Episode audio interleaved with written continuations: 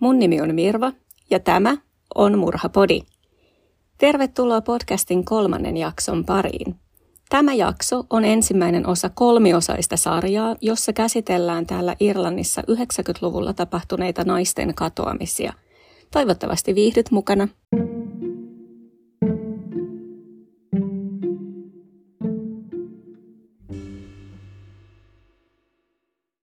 Irlannin saaren itäisellä puolella, Leinsterin provinssissa, tapahtui 90-luvulla lukuisia naisten katoamisia. Kadonneiden kolmio, tai Vanishing Triangle, viittaa kahdeksaan erilliseen katoamistapaukseen.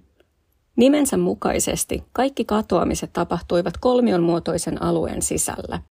Mä laitan Instagramiin ja Facebookiin karttakuvan tuosta kolmiosta, niin saatte paremman käsityksen siitä, että missä ne katoamiset tapahtuivat ja minkä kokoisesta alueesta on kyse.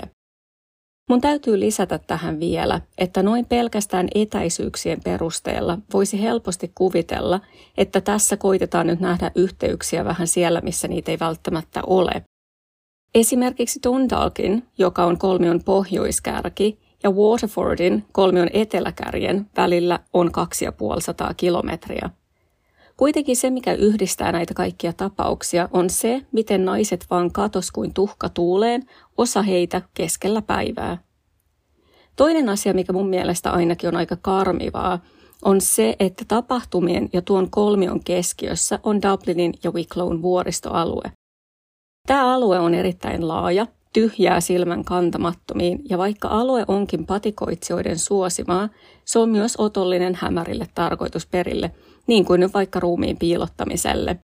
Ja kuten varmasti kaikki true crimeista kiinnostuneet tietää, ilman ruumista tutkinnan eteneminen on todella haasteellista, varsinkin mitä enemmän aikaa kuluu. Ensimmäisenä katosi 27-vuotias yhdysvaltalainen opiskelija Annie McCarrick. Viimeinen varma havainto Anniestä tehtiin nousemassa bussiin Dublinin Ranelassa maaliskuussa 1993. Toinen katoaminen tapahtui myös Dublinissa noin neljää kuukautta myöhemmin heinäkuussa 1993. Eva Brennan nähtiin viimeistä kertaa, kun hän lähti vanhempiensa kotoa Terenuren kaupungin osassa. Tammikuussa 1994 22-vuotias Imelda Keenan katosi Waterfordin kaupungissa Irlannin etelärannikolla. Hänet nähtiin viimeisen kerran Waterfordin keskustassa matkalla postiin. Lähes kaksi vuotta myöhemmin, marraskuussa 1995, katosi 21-vuotias Josephine Dollard. Viimeinen havainto hänestä on tuolta yöltä Mooren kylästä, kun hän soitti ystävälleen puhelinkopista. Seuraavan vuoden elokuussa 25-vuotias Fiona Pender katosi Tullamoren kodistaan jäljettömiin. Puoli vuotta myöhemmin, helmikuussa 1997, vain 17-vuotias Kira Breen katosi myös omasta kodistaan Dundalkin kaupungissa. Vuotta myöhemmin, helmikuussa 1998, 19-vuotias Fiona Sinners katosi jäljettömiin Wexfordissa Irlannin etelärannikolla ja saman vuoden heinäkuussa 18-vuotias Deirdre Jacob katosi Newbridgein kotinsa edustalta keskellä päivää. Joskus tähän kadonneiden kolmioon on liitetty myös muutamia vuosia ennen katoamisen alkua samalla alueella tapahtuneet kolmen naisen murhat. Antoinette Smith oli 27-vuotias, kun hän katosi heinäkuussa 87 Dublinista. Hänen ruumiinsa löydettiin huhtikuussa 88 Wicklow'n vuorilta. Joulukuussa 1991 30-vuotias Patricia Doherty katosi lähdettyään kotoaan jouluostoksille – Seuraavan vuoden kesäkuussa hänen ruumiinsa löydettiin Dublinin vuorilta. Joulukuussa 1993 katosi toinen kolmekymppinen nainen nimeltään Marie Kilmartin. Hänen ruumiinsa löydettiin Mount Mellikin suoalueelta puolta vuotta myöhemmin. Kahdeksan kadonnutta ja kolme murhattua naista. Toimiko alueella mahdollisesti sarjamurhaaja, vaiko muutamakin sarjamurhaaja samoihin aikoihin – tai ehkä vielä pelottavampi ajatus, ovatko kaikki tapaukset eri tekijöiden käsialaa? On tuskin kuitenkaan sattumaa, että näin monta tapausta samoin tunnusmerkein tapahtui maantieteellisesti kohtuullisen pienellä alueella, kaikki noin kymmenen vuoden sisällä. Osa tapauksista on poliisinkin toimesta ainakin löyhästi liitetty yhteen ja epäillään, että näiden katoamisten taustalla olisi sama henkilö. Osaan tapauksista on taasen löydetty melko vahvoja epäiltyjä, jotka eivät liity näihin muihin tapauksiin, mutta joita vastaan ei ole koskaan löydetty tarpeeksi todisteita. Ensimmäinen katoamisista oli siis tämä Annie McCarrickin tapaus.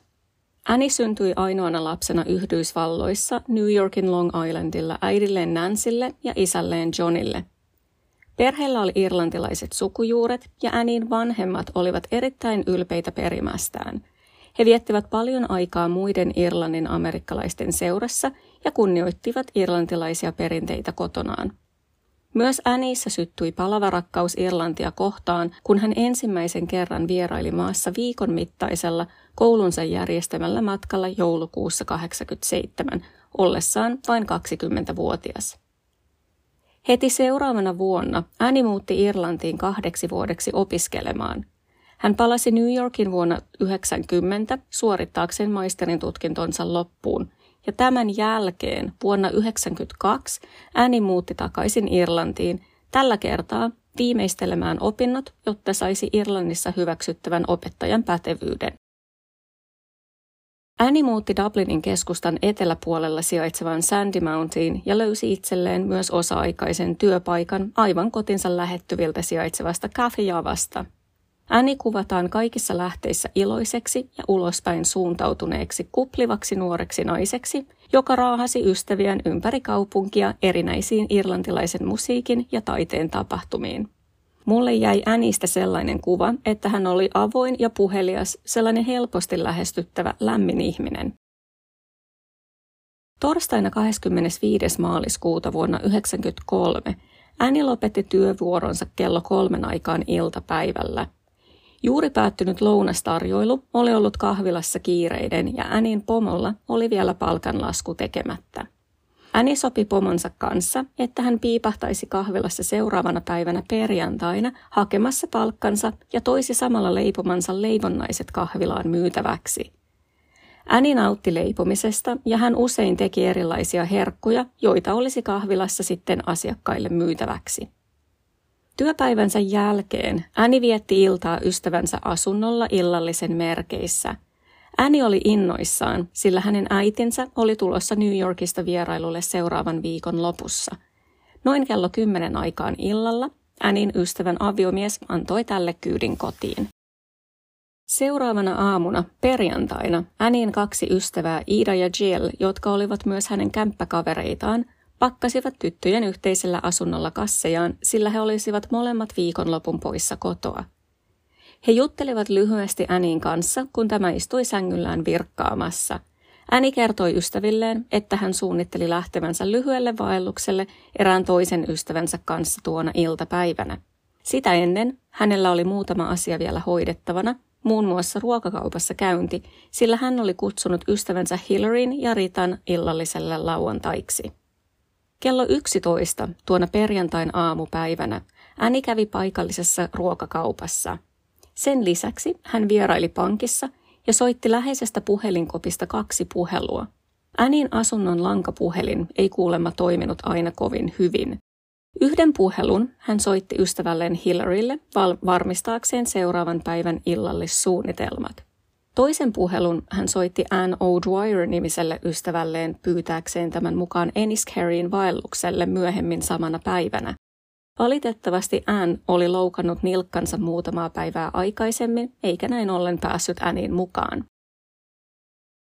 Kotiin tultuaan Annie laski ruokakassin asuntonsa eteisen lattialle ja kävi pikaisesti laittamassa pyykit pyörimään pesukoneeseen. Noin kello yhden ja kahden välissä iltapäivällä Annie lähti kotoaan tarkoituksenaan suunnistaa Enniscarryin, joka sijaitsee noin 20 kilometrin päässä hänen kotoaan. Astuttuaan ulos asuintalonsa ulkoovesta, hän huikkasi moikat putkimiehelle, joka teki töitä eräässä toisessa asunnossa ja lähti sitten kävelemään kohti New Grove Avenuen bussipysäkkiä. Lähestyessään pysäkkiä hän huomasi, että bussi numero 18 – jonka hänen oli tarkoitus ottaa Ranelan kaupungin osaan, oli juuri lähtemässä pysäkiltä. Ääni alkoi juosta bussia kohti ja huusi tätä pysähtymään. Kuski huomasikin nuoren naisen, joten hän pysähtyi ja poimi Änin vielä kyytiin. Läheisen noutoravintolan omistaja seurasi ravintolan ikkunan läpi tapahtumia. Äni puolestaan oli tyytyväinen, että oli ehtinyt pussin kyytiin, sillä ne kulkivat vain noin tunnin välein. Mikäli hän olisi jäänyt kyydistä, olisi Äni voinut sanoa hyvästit päivän vaellukselle. Ranelaan saavuttuaan Äni nousi toisen bussin kyytiin, joka veisi hänet Enniskerryin. Annin entinen työkaveri Emer O'Grady oli nähnyt Annin nousevan tuohon Enniskerryin vievään bussiin. Emer oli istunut bussin alakerrassa Annin noustua kyytiin, mutta tämä oli jatkanut suoraan bussin yläkertaan huomaamatta entistä työkaveriaan. Dublinissa on siis tällaiset kaksikerroksiset bussit samalla lailla kuin Lontoossa, ja ne portaat sinne yläkertaan on aina siinä ihan kuskin takana. Eli kun sä nouset kyytiin, niin jos et sä skannaa sitä alinta kerrosta, että onko siellä tuttuja, helposti jää huomaamatta, varsinkin jos vaan kiireesti nousee sinne yläkertaan.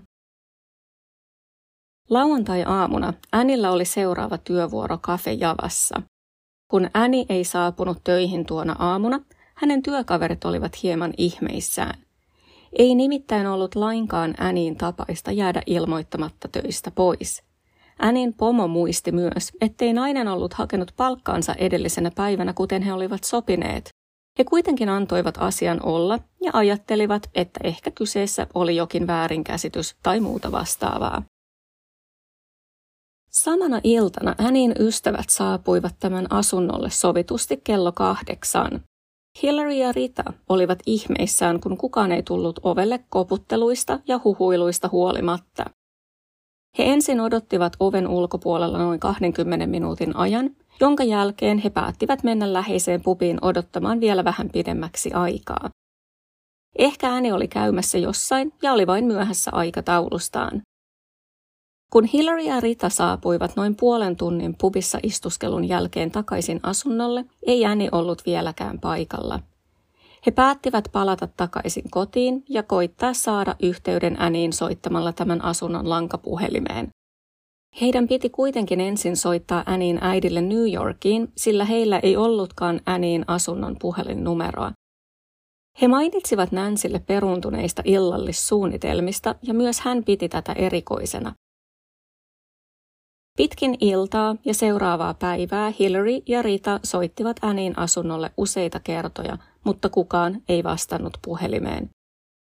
He ottivat myös yhteyttä Annin työpaikalle ja kun sieltä kerrottiin, ettei Äni ollut saapunut työvuoroon edellisenä päivänä, he alkoivat todentelolla huolestua. Sunnuntai-iltana Änin kämppäkaverit saapuivat takaisin kotiin ja olivat kummissaan, kun Äni ei ollut kotona he olivat vielä enemmän ihmeissään, kun he löysivät eteisestä ruokakassin, joka oli vielä täynnä jääkaappiin kuuluvia eineksiä. Maanantai-aamuna Rita ja Hillary juttelivat Annin kämppäkavereiden kanssa ja silloin he kaikki ymmärsivät, että jotain oli pahasti vialla. Rita soitti uudelleen Annin äidille New Yorkiin ja kun Nancy kuuli, ettei kukaan ollut nähnyt tai kuullut hänen tyttärestään koko viikon loppuna, hän siirsi lentonsa heti samalle illalle. Saapuessaan Irlantiin Nancy tapasi Ritan ja Hillaryn lentokentällä. Kun Nannin ystävät kertoivat Nansille, ettei tämän tyttäreen oltu vieläkään saatu yhteyttä, Nancy suunnisti suorinta tietä poliisiasemalle ilmoittaakseen tyttärensä kadonneeksi.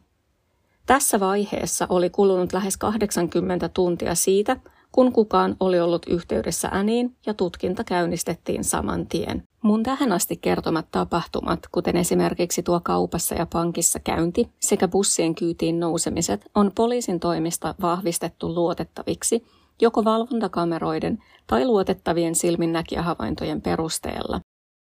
Heti tutkinnan alkumetreiltä oli selvää, että kyseessä on tahaton katoaminen, siis ettei ääni ollut tarkoituksellisesti lähtenyt karkuun kertomatta kenellekään. Ääni oli ollut innoissaan äitinsä suunnitellusta saapumisesta Irlantiin seuraavalla viikolla. Hän oli myös tehnyt suunnitelmia ystäviensä kanssa ja hänellä oli työvuorokin sovittu tuolle lauantaille. Tahattomaan katoamiseen viittasi myös se, että Annie oli jättänyt jääkaapissa säilytettävät einekset sisältävät kassin eteiseen aivan etuoven viereen. Myös Annin märät pyykit löydettiin pesukoneesta. Kaikki viittasi siihen, että naisen oli tarkoitus palata takaisin kotiin myöhemmin tuona perjantai-iltana. Melko pian tutkinnan alkamisen jälkeen poliisi jakoi medialle kuvan Änistä ja yleisöltä pyydettiin havaintoja nuoresta amerikkalaisnaisesta. Tämä poiki muutamankin yhteydenoton. Ensimmäinen oli Johnny Foxes pubista perjantai-illalta. Johnny Foxes on vuonna 1798 perustettu, nykyään erityisesti turistien suosima pubi, joka sijaitsee vain noin viiden kilometrin päässä Enniskeristä korkealla Dublinin vuorien kupeessa. Se tituleerataan usein Irlannin korkeimmaksi pubiksi sijaintinsa vuoksi. Johnny Foxes on siis juuri sellainen kaikkien stereotypioiden mukainen irlantilainen kuppila, jossa tarjoillaan ruokaa, juomaa ja perinteistä musiikkia ja tanssia.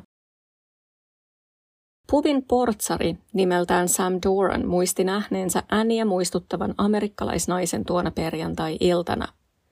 Nainen oli tullut pubiin noin kello kahdeksan aikaan illalla ja kävellyt peremmälle erilliseen tilaan, jossa paikallinen yhtye Jolly Plowmans soitti musiikkia tuona iltana.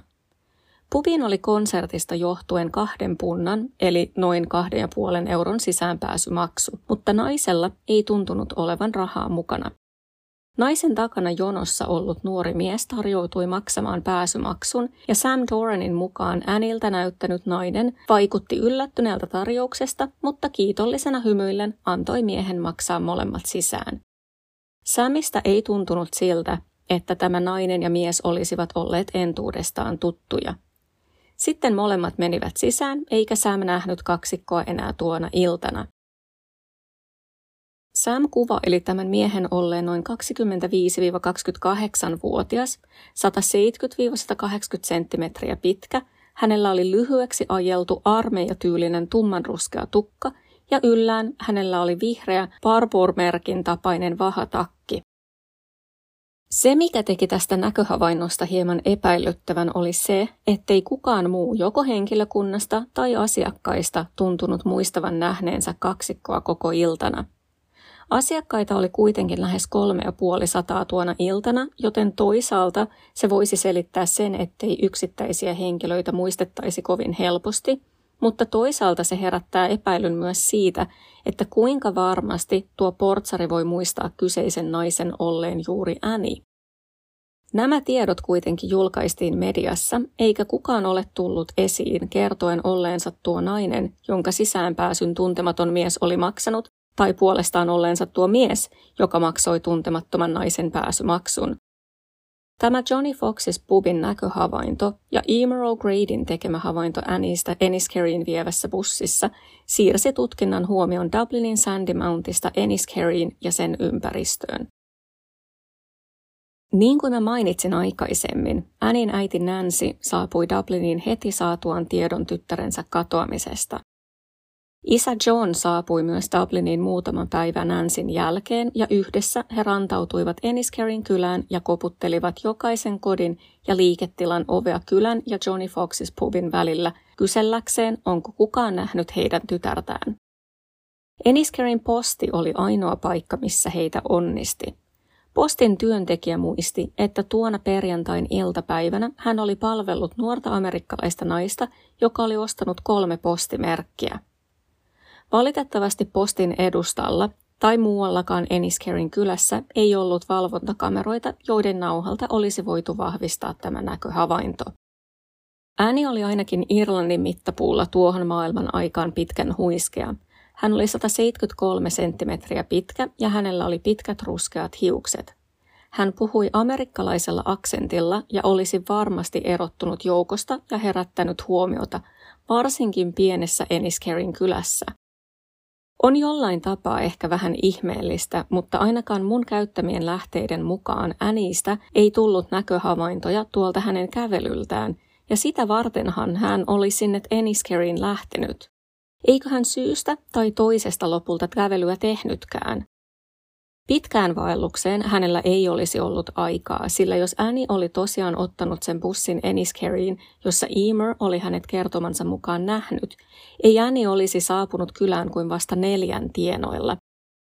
Maaliskuussa on päivänvaloa jäljellä tuossa vaiheessa enää vain muutaman tunnin ajan. Tutkimusten edetessä poliisin epäiltyjen listalle nousi useampikin henkilö, jotka kuitenkin lopulta tavalla tai toisella eliminoitiin epäiltyjen joukosta yksi toisensa jälkeen. Eräs poliisin mukaan erittäin luotettava taho toi esiin kuitenkin yhden epäilyn, jota ei poliisin mukaan vielä tänäkään päivänä ole voitu listalta poistaa. Tämä todistaja kertoi poliisille, että Irlannin tasavaltalaisarmeijan IRAn palkkamurhaaja jota lähteissä kutsutaan nimellä Manus Dunn, oli tunnustanut, että hän oli se mies, joka oli maksanut Annin pääsymaksun Johnny Foxes pubiin. Tapahtumien aikaan Manus oli Pohjois-Irlannista paossa Dublinissa eräässä IRAn turvatalossa. Hän kertoi maksaneensa Annin pääsymaksun ja he olivat jatkaneet iltaa sisällä yhdessä alkoholia nauttien ja jutellen, ja mies oli kuulemma ollut hullaantunut kauniiseen amerikkalaisnaiseen. Illan mittaan olutta kului tuoppi jos toinenkin, ja Manus oli humaltunut entisestään. Tarinan mukaan hän oli kertonut Anille teoistaan ja siitä, kuinka hän oli Dublinissa paossa, mutta oli myöhemmin hieman selvittyään tajunnut puhuneensa ohi suunsa. Niinpä hän houkutteli naisen mukaansa tarjoamalla tälle kyydin kotiin.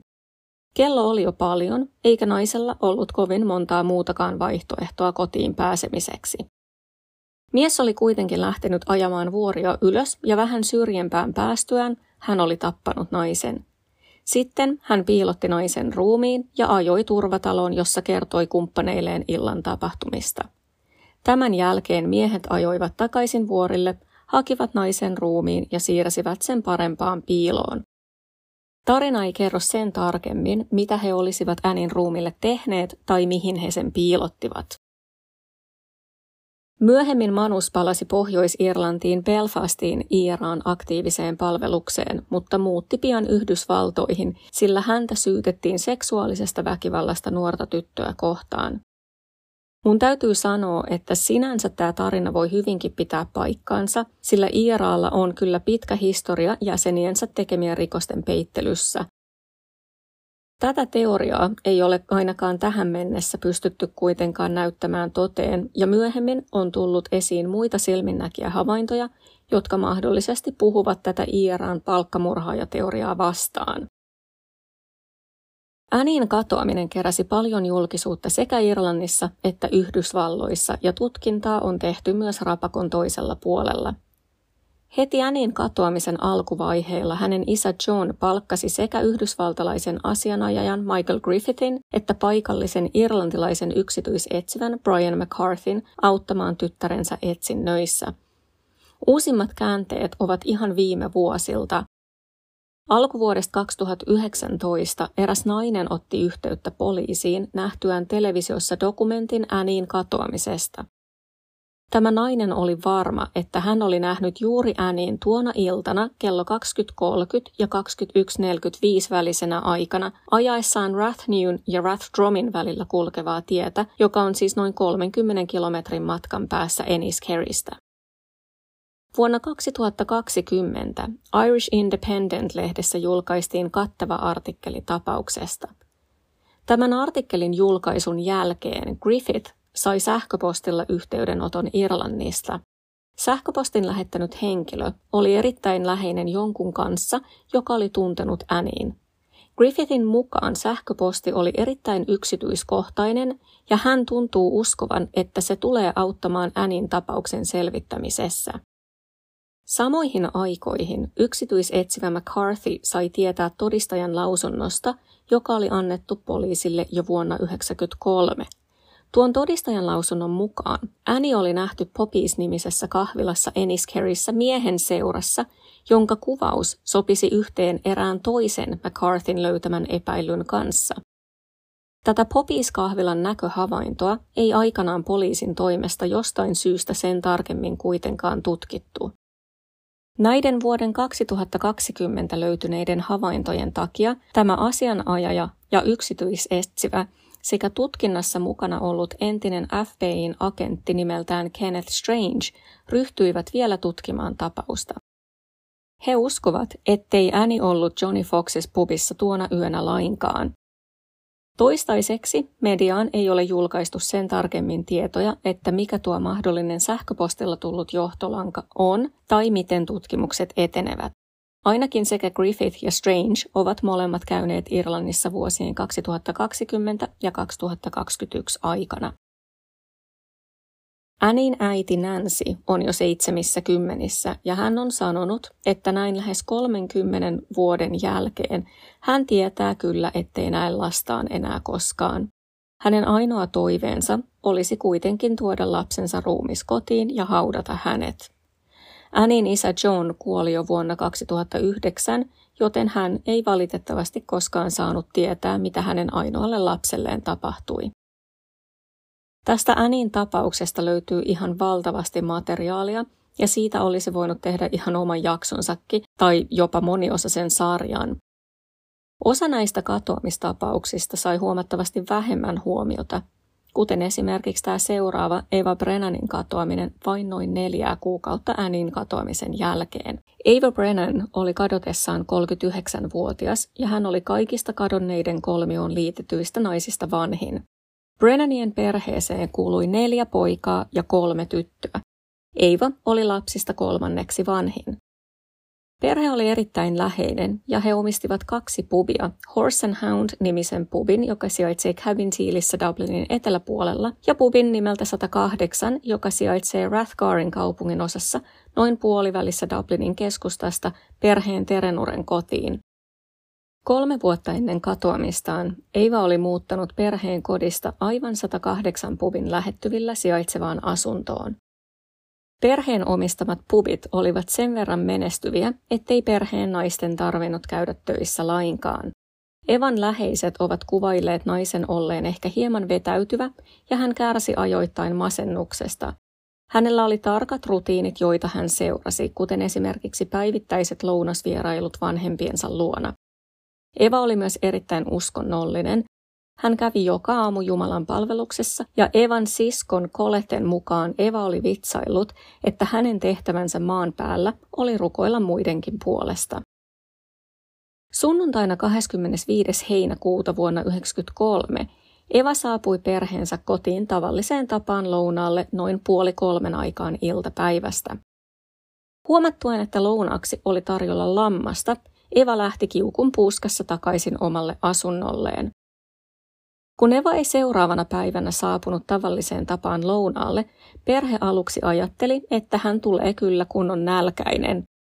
Kun häntä ei kuitenkaan näkynyt seuraavanakaan päivänä, perheen isä Davy päätti lähteä käymään Evan asunnolla.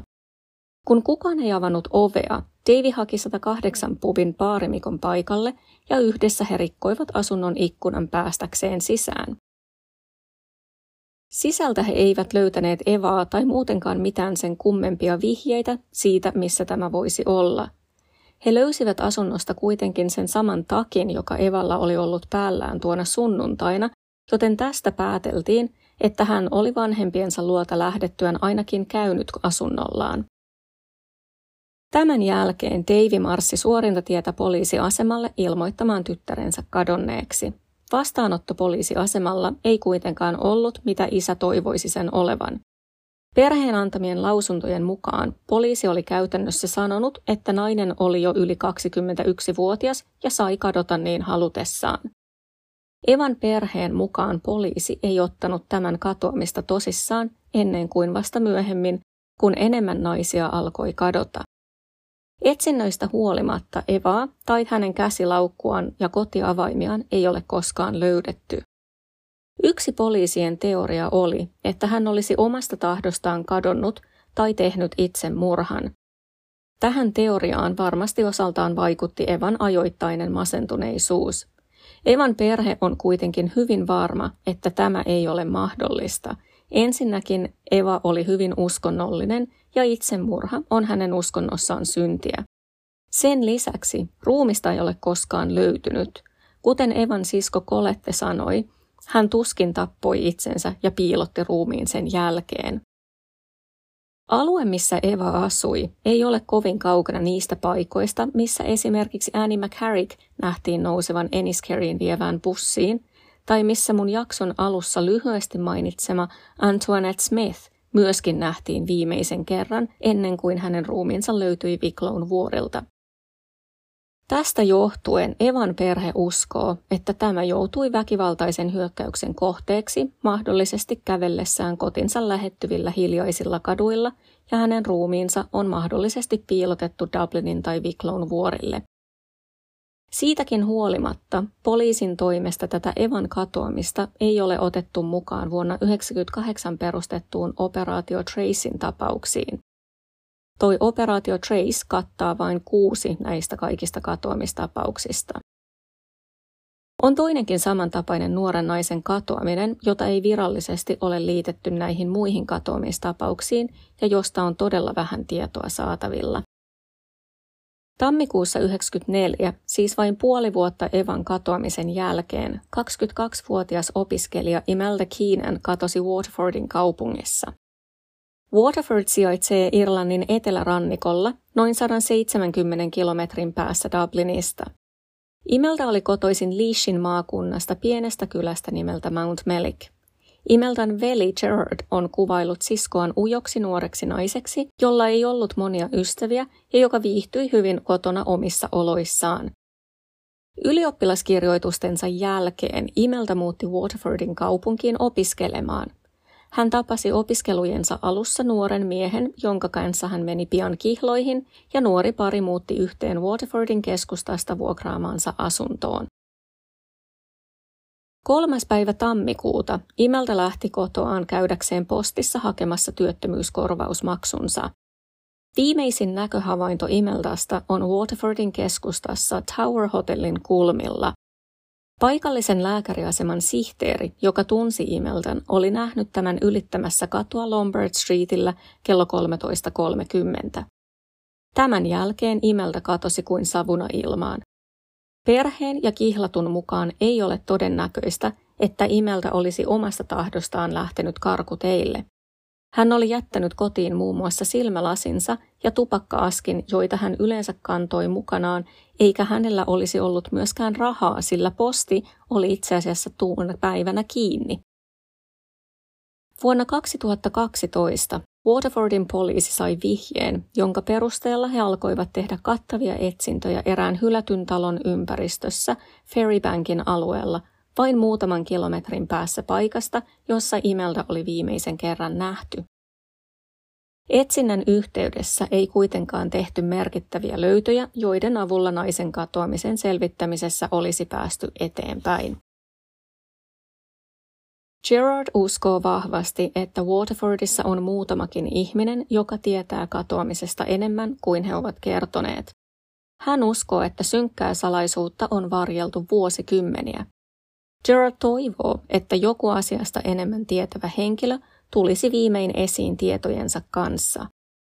Kolme Imeldan perheenjäsenistä on kuollut tietämättä naisen kohtaloa, mutta Gerard toivoo, että hän saisi vielä eläessään selvitettyä, mitä hänen siskolleen tapahtui. Tämä oli kadonneiden kolmion ensimmäinen osa ja seuraavassa osassa käsitellään neljän muun kolmion sisällä kadonneen nuoren naisen tapaukset. Mun täytyy sanoa, että näiden tapauksien tutkiminen on ollut kyllä aika hyytävää. Niin monta kadonnutta. Näitä katoamistapauksia siis löytyy kyllä enemmänkin, ja noilta Dublinin ja Wicklown vuorilta on ruumiita löytynyt ihan lähivuosinakin. Ei ole kuulkaa paljon mieli tehnyt lähteä iltapimeellä lenkkeilemään sen jälkeen, kun on näistä tapauksista kirjoittanut. Kiitos kun kuuntelit Murhapodia. Me palaamme asiaan kakkososan parissa. Slaan!